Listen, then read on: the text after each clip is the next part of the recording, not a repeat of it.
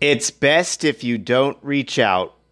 The unexceptional late 30s male against COVID 19, genital herpes, and $18 an hour employment. For more adventures, visit my website, bestifyoudont.com.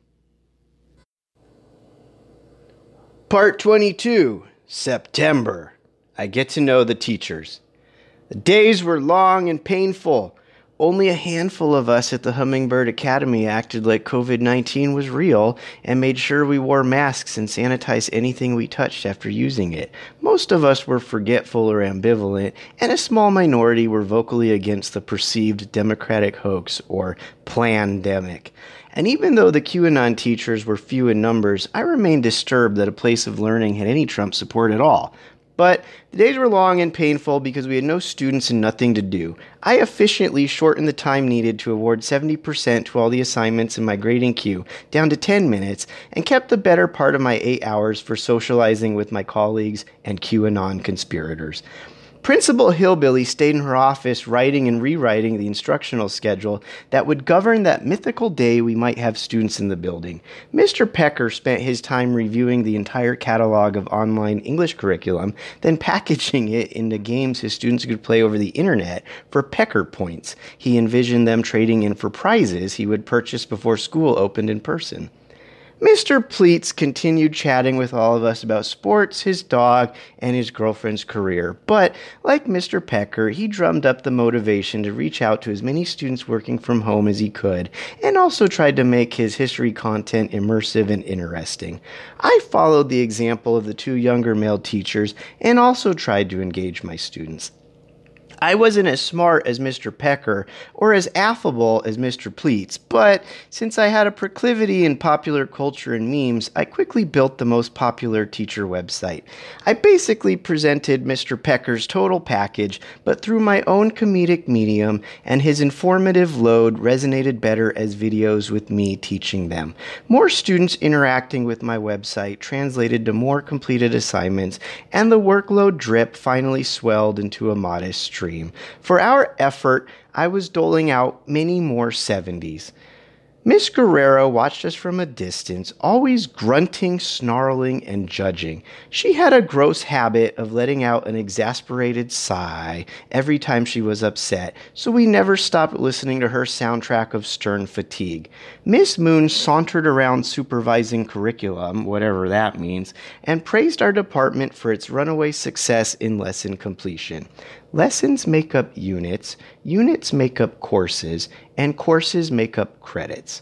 Principal Hillbilly announced that while our student engagement was slightly above levels reported by our four sister schools, the corporate office was already worried that our projected number of graduates was going to be lower than expected. We were supposed to respond by putting on a drive through graduation for last year's graduates and then disseminate those images quickly to inspire current students working from home to spend more hours a day clicking. Principal Hillbilly reminded us that last year's graduates didn't get to walk after COVID hit and assigned us all a section of names to call and hype this drive through graduation experience. I wasn't cynical about a drive through graduation if the students for whom it applied were interested, just awkward selling them caps and gowns when I had nothing to do with their accomplishment since I wasn't there last year. Since most teachers were new to this school, conversations with last year's students went something like, Hi, this is Mr. Kincaid from the Hummingbird Academy. Who the fuck is Mr. Kincaid? Hi, this is Mr. Pecker from the Hummingbird Academy. Ha ha ha, Pecker.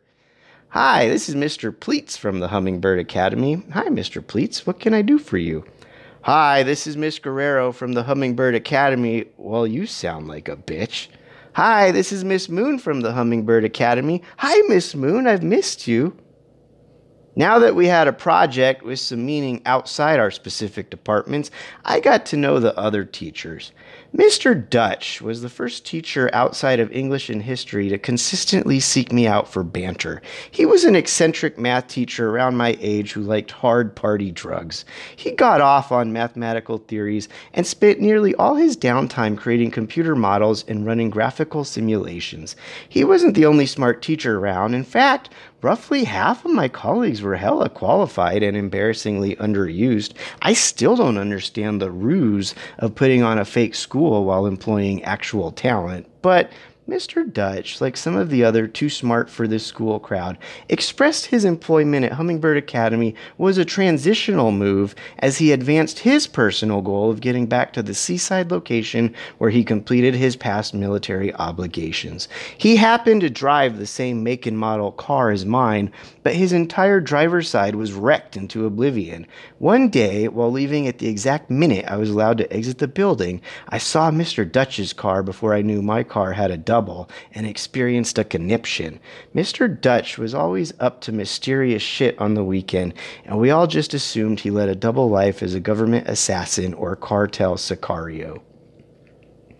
Miss Cat Gastro was the other math teacher and the only teacher in the entire faculty who had earned an official state teaching certificate that was achievable without having studied education in college, but only after putting in three years at a charter school. I wondered why, if she was certified, she hadn't moved on to a real school, but a lot of her strange behavior was representative of high functioning autism. She was very possessive of her seat, even when none of us had assigned seats. Remember, we were eight teachers occupying a giant computer lab meant to serve 300 credit recovery students who were now working from home and could literally sit anywhere and still access the web interface we needed to confirm 70% in all the inbound assignments. Miss Cat Gastro would begin and end every conversation with an update on her cat's life and wanted to share every moment she captured in photo and video. I didn't mind humoring her because there was nothing else to do, but I also found it amusing to amp my enthusiasm up to levels noticeable by nearby teachers, then send our fur baby mama to one of them with a well deployed, oh my God, you know who would love to see your cat topple off the laundry pile? Mr. Dutch. Go show Mr. Dutch right now and Miss Cat Gastro would skip off towards Mr. Dutch, who was left cursing me under his breath. The downside to Miss Cat Gastro was her being another teacher in the QAnon cult. She would loudly watch aggressively patriotic videos about joining protests against masks and lecture anybody she caught cleaning a keyboard or wiping down a monitor with an unwelcome ambush. My dad from backwoods hillbilly town is very smart, and he found out that the plandemic is a democratic hoax to control all of us, blah, blah, blah. Critical thinking was stronger in the science department. Mr. Spudspank was another teacher around my age, but like Mr. Dutch, he was also former military. Except he wasn't mysterious at all. In fact, he wore his heart on his sleeve and was an earnest cheerleader for student and coworker success. Early into learning how to engage with students whose work was entirely online, I eavesdropped on quite a few phone calls Mr. Spudspank placed to students assigned to classes in his grading column. Hey, Brad, Chad, Brenda, Emily, whoever he was calling. This is Mr. Spudspank from your school checking in to make sure your username and password work. You know how to advance in the course, and you know how to highlight text and translate it into Spanish if needed. Of all of us at work, Mr. Spudspank spent the most time actually trying to spend the most time working. There wasn't too much he could do as a science teacher for students assigned to online classes who weren't even in the physical computer lab with us, but he kept calling them. Mr. Spudspank made his phone calls all day long and seemed refreshed every time he connected with a student who hadn't previously answered. Unfortunately, students being teenagers, the kids who stood the most to benefit from a teacher checking in quickly blocked the school's phone number. This phenomenon became so challenging later in the year that the corporate decision making body flip flopped on allowing us to use texting apps in official communication texting students, while frowned upon in non pandemic years, was a boon to actually getting them to respond. Mr. Spudspank was such a sweet man that his positive outlook frequently rubbed off on me, and I'd have spurts where I went all in on calling students and encouraging them to make those clicks toward their freebie high school diplomas. The other half of the science department was an adorably chubby older gentleman named Mr. Zenslack, who hobbled in late every day on a cane while wearing his fedora. Principal Hillbilly seemed wise enough to not go after a physically handicapped teacher's tardiness, but she absolutely watched the clock on everybody else. She watched the clock, but she was also stupid. Mr. Dutch and I only needed those first two months of school to figure out we could remove ourselves from the simmering swarm of humiliated teachers at the front door and just dip out the back earlier and earlier earlier. I'd like to brag about the size of my cojones, and while I took advantage of our idiot principal, Mr. Dutch was a legend in how much time he shaved off his school day.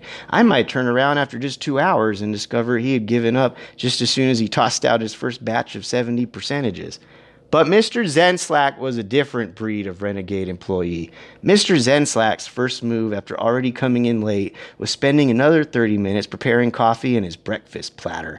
Then he would find the most unobservable seat to Miss Moon's position in the room and watch sports for the remainder of the day. Mr. Zenslack's claim to fame was that he never graded or wrote a credit slip the entire year. Mr. Pleats did all his grading for him and was happy to do it. What I liked about our group was that most of us exalted those who were beating the system. In the dissent, Principal Hillbilly remained oblivious to Mr. Zenslack's lack of contribution toward giving students 70% on their assignments. Miss Moon was loosely aware of how Mr. Zenslack spent his time, but didn't perceive him as fixable or harmful, so left him alone. Miss Guerrero may have taken up issue with Mr. Zenslack's laziness since he didn't fit her teaching worldview, but she also had some kind of gross crush on him and never grumbled like she would have if any of us so obviously took the same working vacation. So Miss Cat Gastro was the only teacher to ever confront Mr. Zenslack with shit like, Hey, what are you doing? Why are we all here? To which he would passively respond, why are we here? Well, many religions have attempted to answer that, and then he would outlast even her impressive patience for one sided dialogue with the colleague. I started bringing assorted pastries to the teacher's lounge most mornings simply because I enjoyed making Mr. Zenslack happy. We later learned that Mr. Zenslack's home life was frequently in shambles whenever his 20 something stepson violated probation, which gave us all the more reason to cheer on his mantra of coming to work to relax. The drive through graduation wasn't the blowout event corporate envisioned, but the eight of us waved banners congratulating last year's students who rolled through in a small caravan of cars.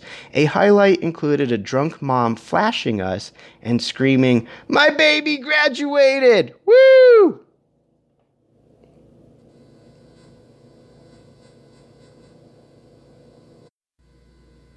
It's best if you don't reach out the unexceptional late 30s male against COVID 19, genital herpes, and $18 an hour employment.